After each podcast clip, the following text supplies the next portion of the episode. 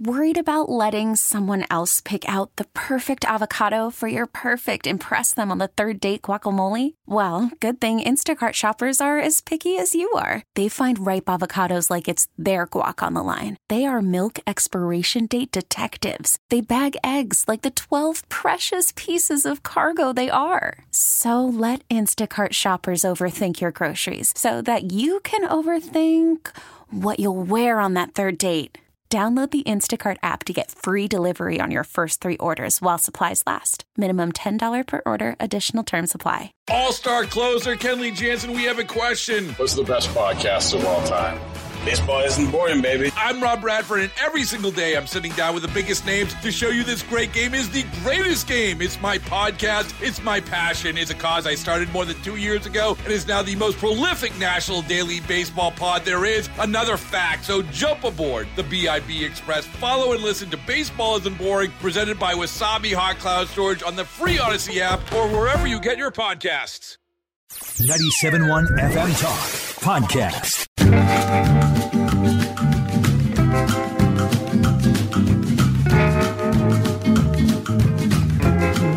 Wiggins America. I am not a number. I am a free man. Wiggins America. The only thing I'm going to need from you guys right now is a cup of coffee. Wiggins Today's global economy waits for no man. America. Today's global business climate is like, Whatever, dude. Politics is a dirty game. I'm not sure we want to play. There are forces here at work that you couldn't possibly understand. You have no idea how high up this goes. Welcome to Wiggins America. This is Wiggins America, another great hour ahead.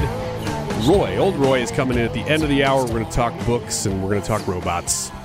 Guess where that conversation is going to go? Also, in the very next segment, right after this, Smart Approaches to Marijuana's director, Will Jones, is going to be on the show. We're going to talk about Missouri and Illinois in relation to a place like Oregon. Hey, this is what it looks like when you have the states being the laboratories of democracy, right? Some go too far, and then everybody goes, oh, that was too far. But is Missouri or is Illinois too far down that road? Well, we're not Oregon. We'll find out how we can not become Oregon. We can stay away from it. I told you that we were going to talk about Jon Lovitz in this segment, and I am going to fulfill that promise.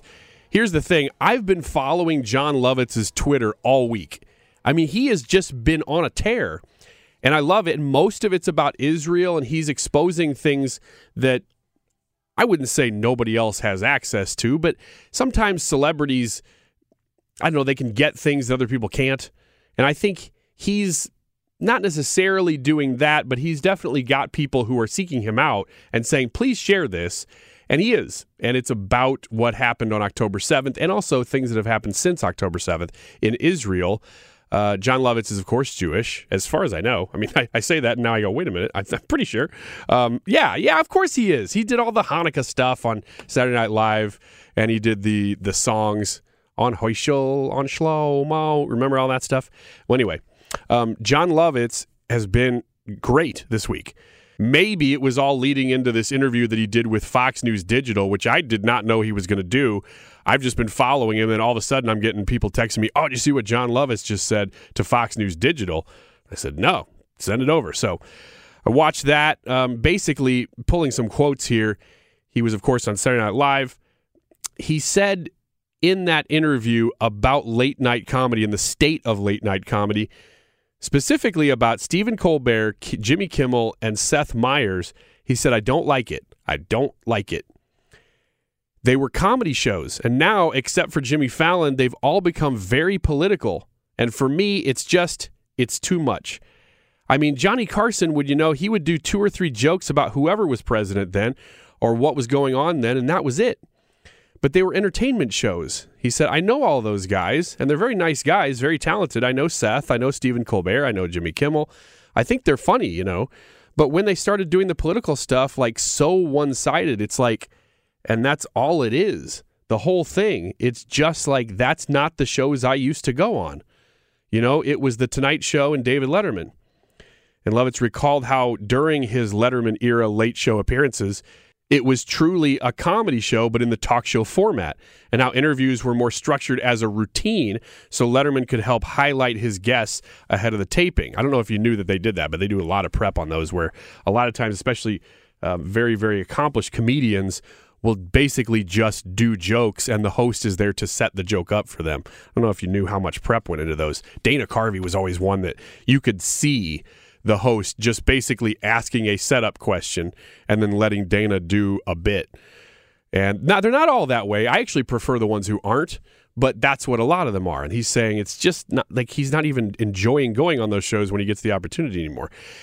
So that's what he was talking about with Fox News Digital. Now, on his Twitter, though, there were some things that I thought I want to share this just because it's it's information and it gets lost in the shuffle.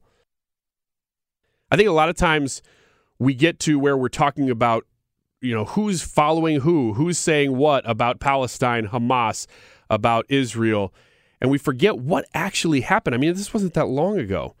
Jon Lovitz shared this and he says, quote, after reading this, I pray Israel wipes out Hamas and frees the Palestinians in Gaza and the Israelis living in fear with these murdering terrorists. Ceasefire F blank blank blank you. Here's the tweet that he shared that he said that about. Martina Medvin is the source of this. She says Palestinian terrorists didn't just rape women. She says in this instance, at least one instance, a woman was tied to a bed, raped, and then a knife stuck in her vagina and all of her internal organs cut out. This is the kind of stuff that we really can't forget. In the midst of this war, this is some of the most brutal terrorism we've ever seen in our lives. Hopefully, it's some of the most brutal terrorism we will ever have seen in our lives because it is animalistic and disgusting. And for people in America, this is this is where I'm amazed that we've gotten that there should be no moral ambiguity about this. Why would you ever support Hamas or even support systems that support Hamas? But we've gotten to a place where our morals are so cloudy that there are some people, and it, it's not a huge percent, but it is a percentage of people in America, are now outspoken about their support for these things. And a lot of times they may not even know what they're supporting. And that's why I share that, not to be gruesome, but because I think it's important. Quick break, right back with smart solutions, smart approaches to marijuana. Call from mom. Answer it. Call silenced. Instacart knows nothing gets between you and the game. That's why they make ordering from your couch easy. Stock up today and get all your groceries for the week delivered in as fast as 30 minutes without missing a minute of the game. You have 47 new voicemails. Download the app to get free delivery on your first three orders while supplies last. Minimum $10 per order. Additional terms apply. All star closer, Kenley Jansen, we have a question. What's the best podcast of all time? Baseball isn't boring, baby. I'm Rob Bradford, and every single day I'm sitting down with the biggest names to show you this great game is the greatest game. It's my podcast, it's my passion, it's a cause I started more than two years ago, and is now the most prolific national daily baseball pod there is. Another fact, so jump aboard the BIB Express. Follow and listen to Baseball Isn't Boring, presented by Wasabi Hot Cloud Storage on the free Odyssey app or wherever you get your podcasts. Well, happy Thanksgiving weekend to you. Hope it's been great so far and continues to be great. Uh, Director of Community Engagement and Outreach for Smart Approaches to Marijuana, Will Jones, is on the phone with us. We've had you on, Will, I think it was almost exactly a year ago. How's it going? I'm doing all right. Glad to be back on. Thanks for having me. So, I saw an article pop up from the Wall Street Journal about Oregon. Now, I am nowhere near Oregon, and most people listening to us right now are in either Illinois or Missouri, so we're not exactly well versed in the laws of Oregon. But they made news with their uh, decriminalization of all drugs in, I think it was 2020. Well, the Wall Street Journal is now reporting that there is a massive backlash against that law because surprise, surprise, drug drug use has just run rampant. I don't know if you're following this, but if you are, could you tell us a little bit more? Yeah, we're definitely following what's happening there. And as you said, drug use has increased uh, substantially in Oregon. And to as as you said, to a certain extent, it shouldn't come as a surprise. Um, what Oregon did with their decriminalization law was, uh, in we view it as really irresponsible in the way that they went about it. The treatment, um, the um, so many programs for people that would have that would develop problems. Nothing was in place. They just said essentially people could do whatever drugs they want to do without consequences. And we've seen, I mean, there was an article that just came out in the AP two days ago that their fentanyl crisis there um, is is just is getting out of hand. Um, in, in interestingly enough, it, people now in Oregon are wanting to uh, reverse that that um, that law that was that was passed that decriminalized all drugs. And so we're working actually there in Oregon with people at the grassroots level to kind of help put uh, reverse that law. So we're going to see what happens with that. But it's just like you said, drug use has increased. No surprise. Uh, people are seeing the consequences, and people aren't liking it. Well, this is kind of a test. I mean, this is Oregon has gone further, as far as I know, than any other state has with the legalization, I should say, decriminalization of all drugs. What now is the solution for them that you're working on? So it would definitely be um, peeling back um, Measure uh, 110, um, which is the measure that was passed that uh, decriminalized drugs there. Um, and again, having a more responsible policy with drugs.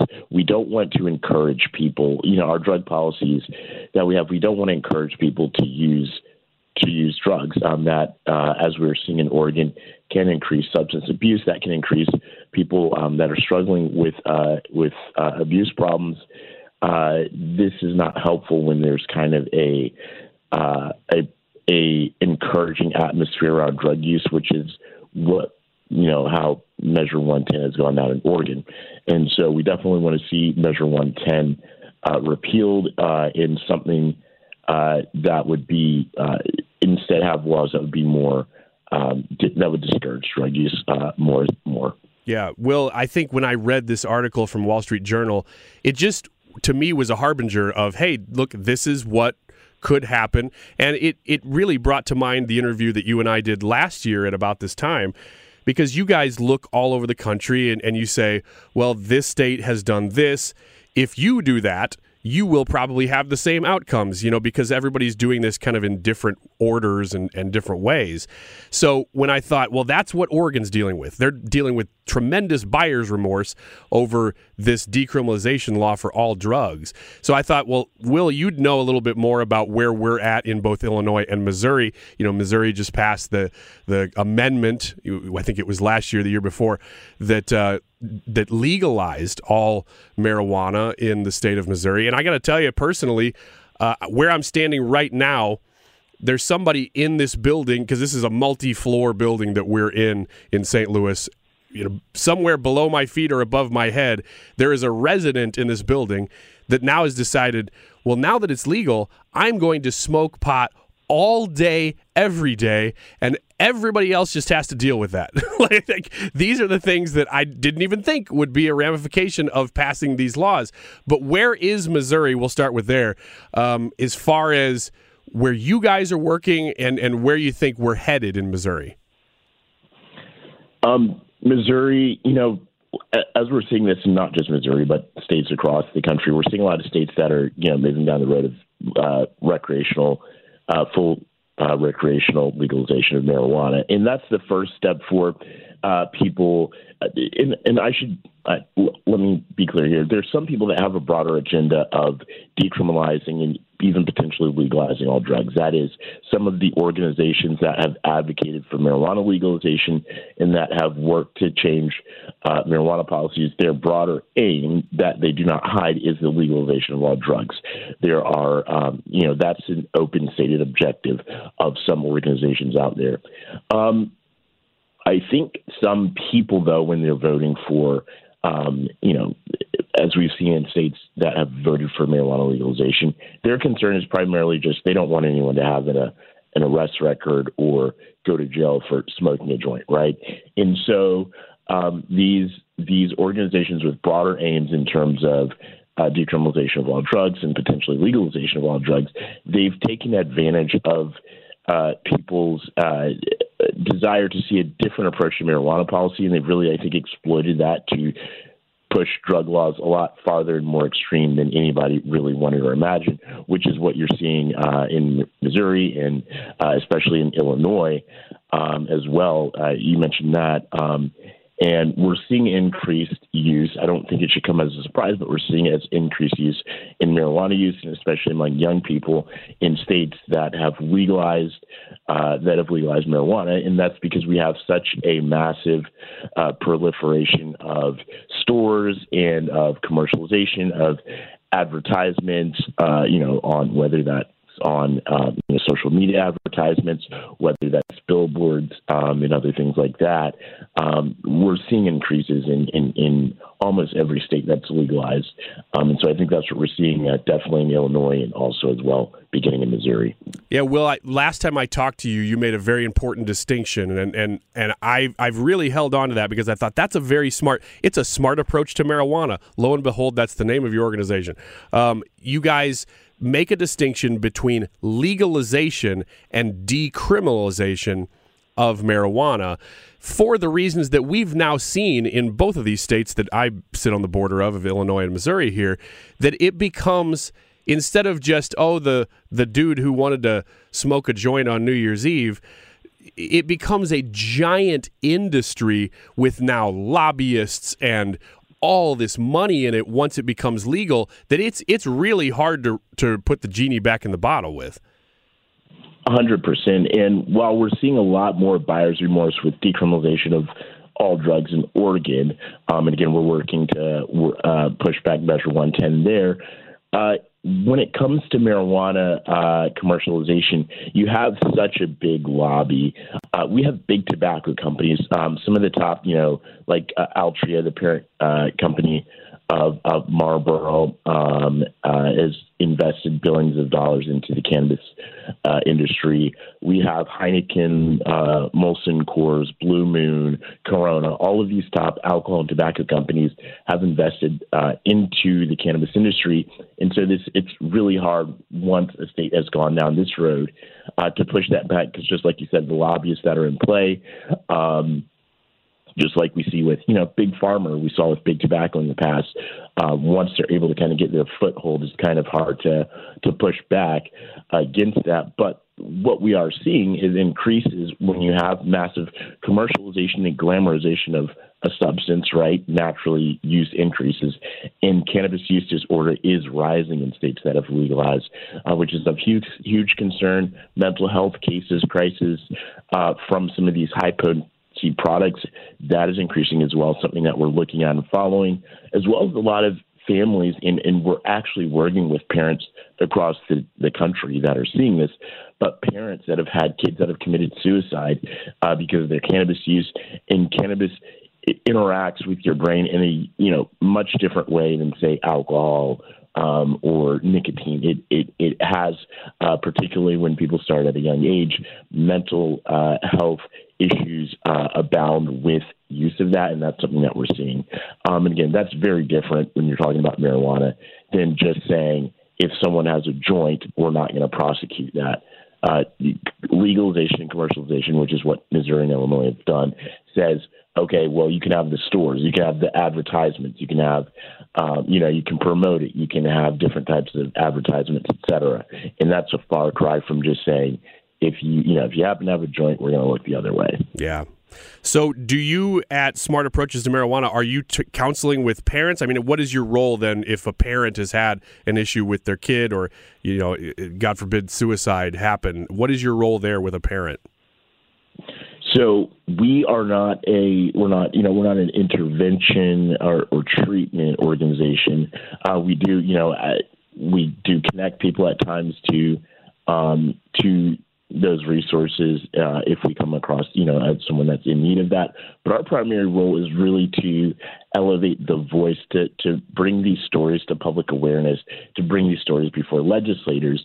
Um, and so when there is a parent um, that has lost a child to um, suicide from cannabis use, um, or in some cases, parents have lost kids uh, to people driving under the influence of marijuana. That's something that's also significantly increased in states that have legalized. So, uh, like fatalities from people driving under the influence have more than doubled in places like Washington and Oregon and other places like that.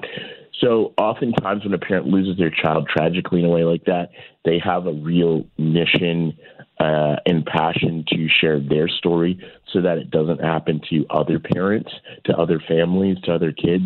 And so that's where anyone that's looking to tell their story, to kind of amplify that story, um, we are um, working with them, partnering with them to bring their voice to the national level to say what's actually happening, what it looks like when a state commercializes uh, marijuana and the impact that that can have on youth. Will, if somebody is listening to us talking about this right now and they either in that situation or they know somebody who is, or they just want to connect with you otherwise and uh, hear about some of those resources, where do you want them to go? Go to www.learnaboutsam.org um, and, and reach out to, you know, just shoot us an email from there. Contact is available from there. And we're definitely, again, looking to uh, partner with anyone that's kind of gone, uh, seen the unfortunate uh, consequences of of of these policies. Uh, we want to help anyone that's trying to get their story out there. So go to www.learnaboutsam.org um, and get in touch with us. SAM being short for Smart Approaches to Marijuana. Smart Approaches to Marijuana. Will, thank you so much for your time and your continued work, and uh, hopefully we can catch up again soon. Thanks so much, Ryan. Appreciate it. We are going to talk about writing coming up next. I know it's not a topic we typically talk a whole lot about on this show, but it's Thanksgiving weekend, a little bit of a break from the normal. We'll do that next here on Wiggins America.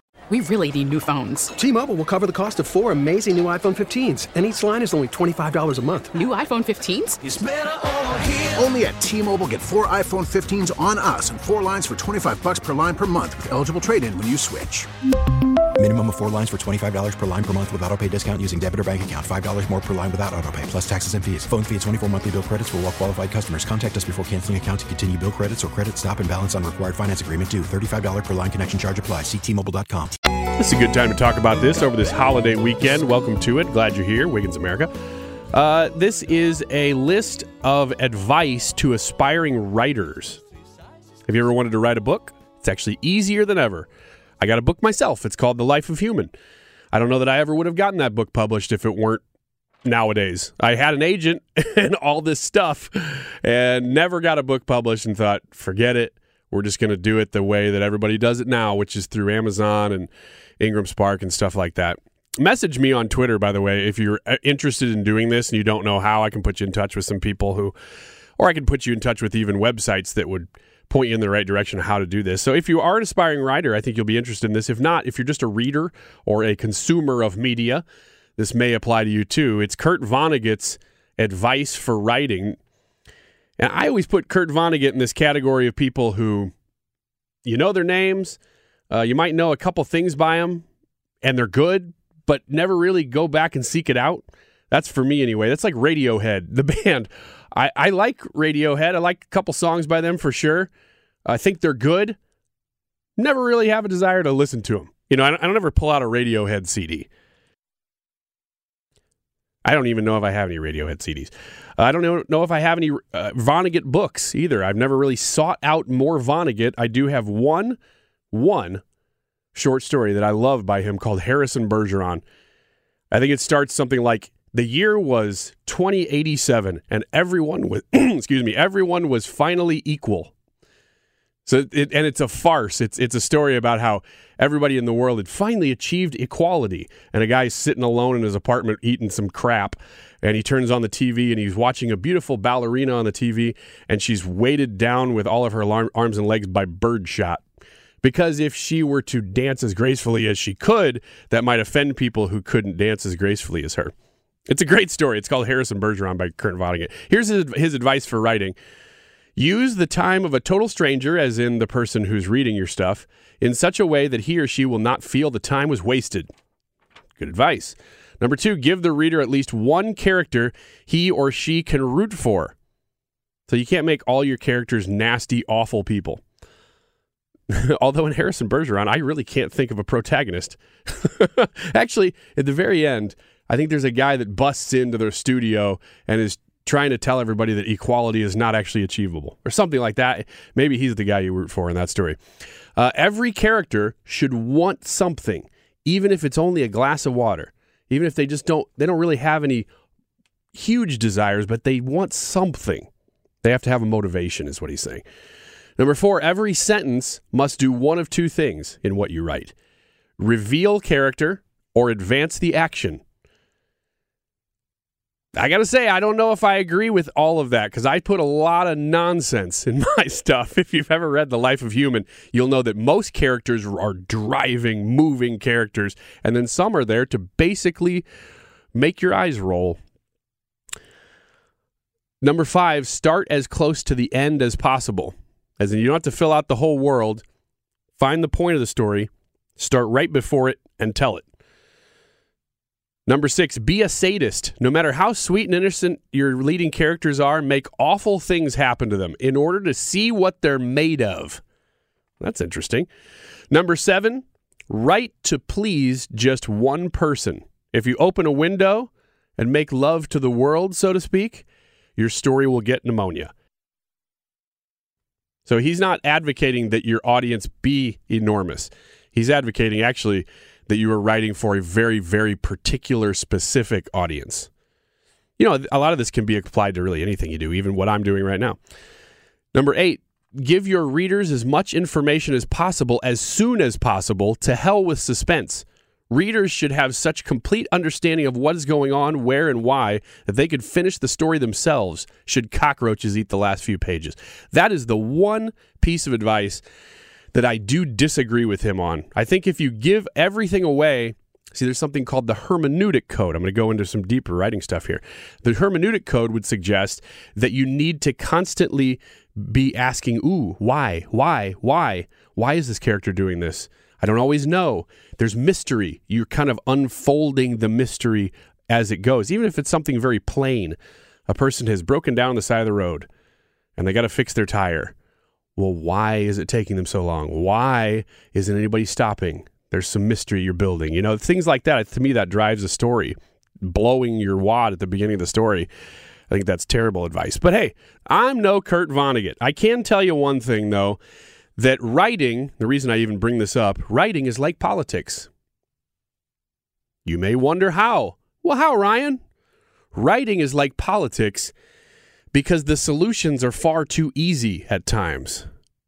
And when your job is to do things like this, talk about politics, talk about life in general, because it's not just politics, uh, it can be a little bit too easy at times to say, well, I've got the solution. Shouldn't we discuss this more, Ryan? Well, no, but I got the solution. I actually came across this when I was in writing. I, I was a creative writing minor in college. And I found myself uh, wanting to get to the end of the story too fast because I always knew what the end was. So I almost had to start building out stories that I didn't know how they ended because I would get there too fast. And that's actually how I write now is that I have a general idea of where it's going but I don't exactly know where it's going. I, I have to let it play out a bit. Therefore, I'm interested in it the whole time because if I am writing it am not interested in it, then you, the reader, would definitely not be interested in it if you're bored in getting there. So I got to tell a story. But the problem I came across was to me, I became a Christian in college. So during my creative writing minor and all these classes I was taking, they would ask you, you know, ask the deep questions. Maybe you don't quite get to the answer, you know, do all of this like slow reveal kind of stuff, dive in deep, stuff that's good. But I was like, but there's an answer to all of these questions. It's Christ, you know, it's Jesus. and I find the same thing now to be true of politics. That a lot of times when we dive into these big issues, this is why I thought this would be a good one to talk about this weekend as we take a little bit of a breather, you know, holiday weekend. A lot of these deep issues we dive into, and I say this all the time, the the political is is the surface, but then one step removed downstream from politics is culture, or I should say culture is uh, ahead of politics, as in politics is downstream from culture, but then go beyond that or deeper than that, and you find that spirituality and morality is really the root of culture, and that's the root of politics. So we come to conclusions about politics or, or issues that we're having in the world or our country based on the worldview we already have, which comes from spirituality or lack thereof. So when I approach a lot of these political discussions, I just want to get right to the point and go, wow, these people just need God. but it's not always quite as easy as that. But so many times it is. And so I, I love this weekend because it is a weekend where oftentimes we get together as a family, or in this case, we already did. Um, even before Thanksgiving, we had our Thanksgiving a little early. Uh, there's a prayer that's said over the family, and it, it kind of like recenters everybody. It's almost like we need that as a nation, don't we? We need to recenter around just a, a common prayer that we can say as a nation. I was going to talk about with you, old Roy, uh, having human workers versus robot workers, but we just did that last week. Mm-hmm. We're not going to do that again. Uh, but this this headline really leads to that. We don't have to do a long segment here. We probably shouldn't because we don't have a ton of time. Bill Gates says every human will soon have a robot who works on their behalf. Bill Gates is a moron. Bill Gates, billionaire, entrepreneur, and co founder of Microsoft, thinks a big change is coming in the next five years. Now, I got to appreciate when somebody puts a timeline on it. Because mm-hmm. if you say, well, climate change is going to kill us all, but you say it's going to happen by 2030, then, then I can test you. um, he thinks we will all basically have robot assistants. And he is saying that this is going to be a little bit less like a less like a golden retriever kind of character, like a little robot that does things for you, and a little bit more like HAL 9000. So it, it exists almost more in the cloud, which I'm very disappointed in because as a person who wrote a book about robots that help people, mm-hmm. uh, a, a, fiction book called The Life of Human, which is a fantastic Christmas gift idea. Oh yeah, it's a great book. Which you can, I mean, you can go speak to that. I'll give you a couple minutes. Go ahead. it's a great book. Go buy it. Oh my gosh. Stop. I didn't know you were going to go so long. Yeah. Um, yeah, The Life of Human is all about this topic. So I don't even know. I, I didn't think we'd get there out of this. Funny but how that happened. Lo, lo and behold. Um, but it is i mean highly rated on amazon and stuff but it, it does that none of that matters the point is the story um, that he thinks that we will all have these personal assistants that are kind of ai i think ai is a little bit overused of a term because you're talking about just increased technology that I don't know when it becomes AI. Does it have to be sentient? like, right. at what point do you go, well, that's just better technology right. versus, oh no, that's AI? Uh, but he says HAL 9000 from 2001 A Space Odyssey is probably a little bit more what it'll look like. I'm picturing either on your phone or you walk in your house, you can just say, hey, turn the temperature up, turn the lights on, whatever. And that stuff's going to be so fully automated that you really don't have to think about basic stuff. We already have it. That's the thing. Yeah. I mean, it's kind of the the headline. Obviously, is going to be designed to get your eyes clickbait or whatever. But yeah, I, I mean, if you could make the argument, we're already there. I mean, you got you've got Siri, you've got the all the Google and Amazon. Everybody's doing it. You can completely automate your house. Everybody's got a phone, and you can. You're basically you're not thinking anymore because you've set reminders for everything. You don't have to ever read a map or know where you're going because you just put in yeah the directions and so we're already there, and it's already destroying society. is so it? Is I, it? I think it is. I Why? think we're we're on a downward slide because it makes you dumber. Yeah, nobody has to think. It's it's you know I've got kids in their twenties and they're they're incapable of going anywhere, even places they've been to a hundred times, without getting in the car and putting on maps. Man, I hate to say it, but I kind of do that now. You know what though? It's anywhere I've been before I used maps, I'm fine with. Mm-hmm. But once I started using it, then I have to use it to get there every time now. Yeah. I don't know. I I I, uh, I agree. It's it's it's back to the same trust issue for me. If Bill Gates is saying it, I'm going. eh. but if somebody I trusted said it to me, like if a buddy of mine said, "Hey, I'm developing this technology and it's really going to change the way you do blank," I'd be like, "Oh, that's cool. It's my buddy. I trust that guy." It's all about the person saying it with so many of these things to me. Yeah, I I don't like Bill Gates at all. I never have. Um, I think he's a dangerous person because he's got money and stupid ideas. but but I don't that doesn't weigh into this for me. I think we're already there. The the genie's been let out of the bottle. We, what we need is someone with some temperance to step forward and say, you can't go back as much as I would like to go back to the 1800s, my childhood. Mm-hmm. You can't do it. It's technology's there. We need to figure out how to live with it. But somebody has to step up and say, let's not have it do everything for us. Mm-hmm. Let's start instilling in our young people a work ethic again or It's- you know the you know, ability for critical yeah. thinking and all of these things we're just that's how we need to react to Some it, of I those think. things seem like they they could exist separate from like the, they're two different issues, but they do blend for Mm-hmm. Yeah. sure. Yeah. I think COVID sped a lot of these things up. I'm not going to cite who I was talking to about this, but um, schools have become more difficult because of tech. And I'm not just talking about tech in school, I'm talking about tech out of school Hmm. because kids don't have to think. right They can do everything by just saying it. They don't have to like punch it in to a computer anymore. Right. You just say it out loud. Just go, hey, uh, Siri, how many uh, weeks does a kangaroo gestate its young?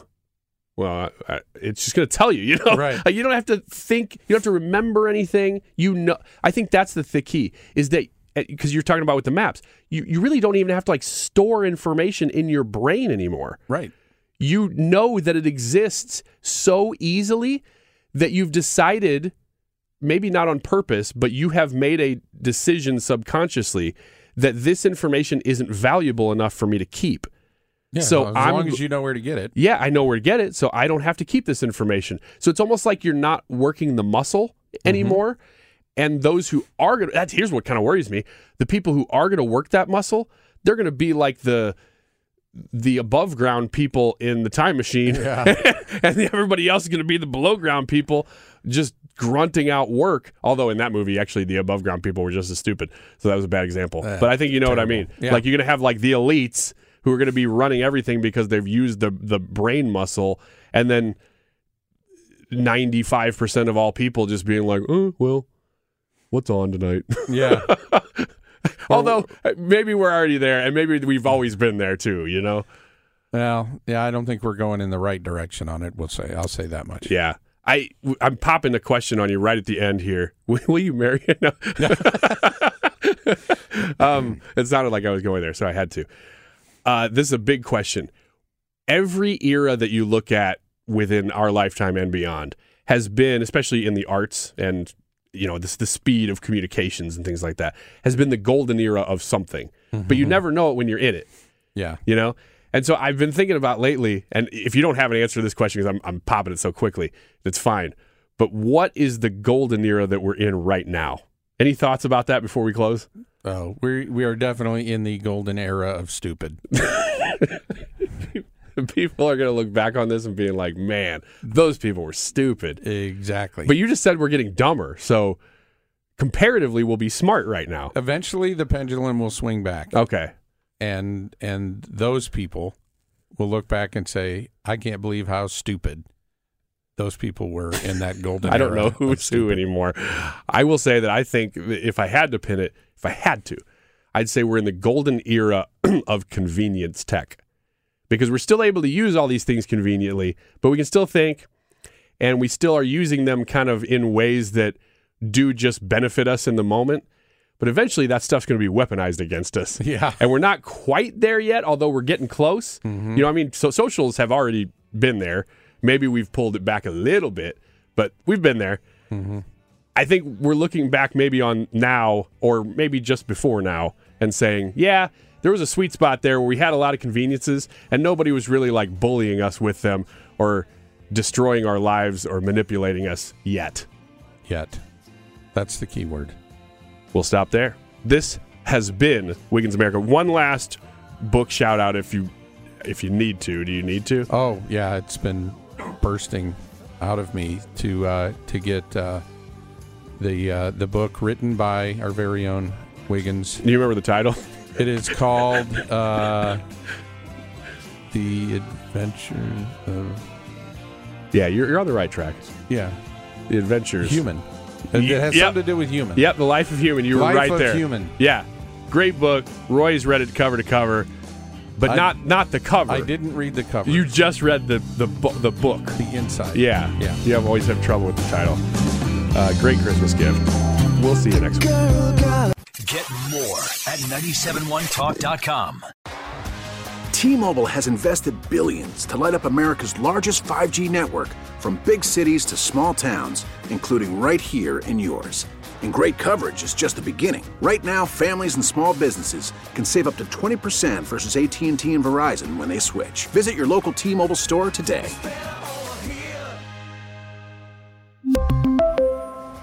Plan savings with three lines of T Mobile Essentials versus comparable available plans. Plan features and taxes and fees may vary.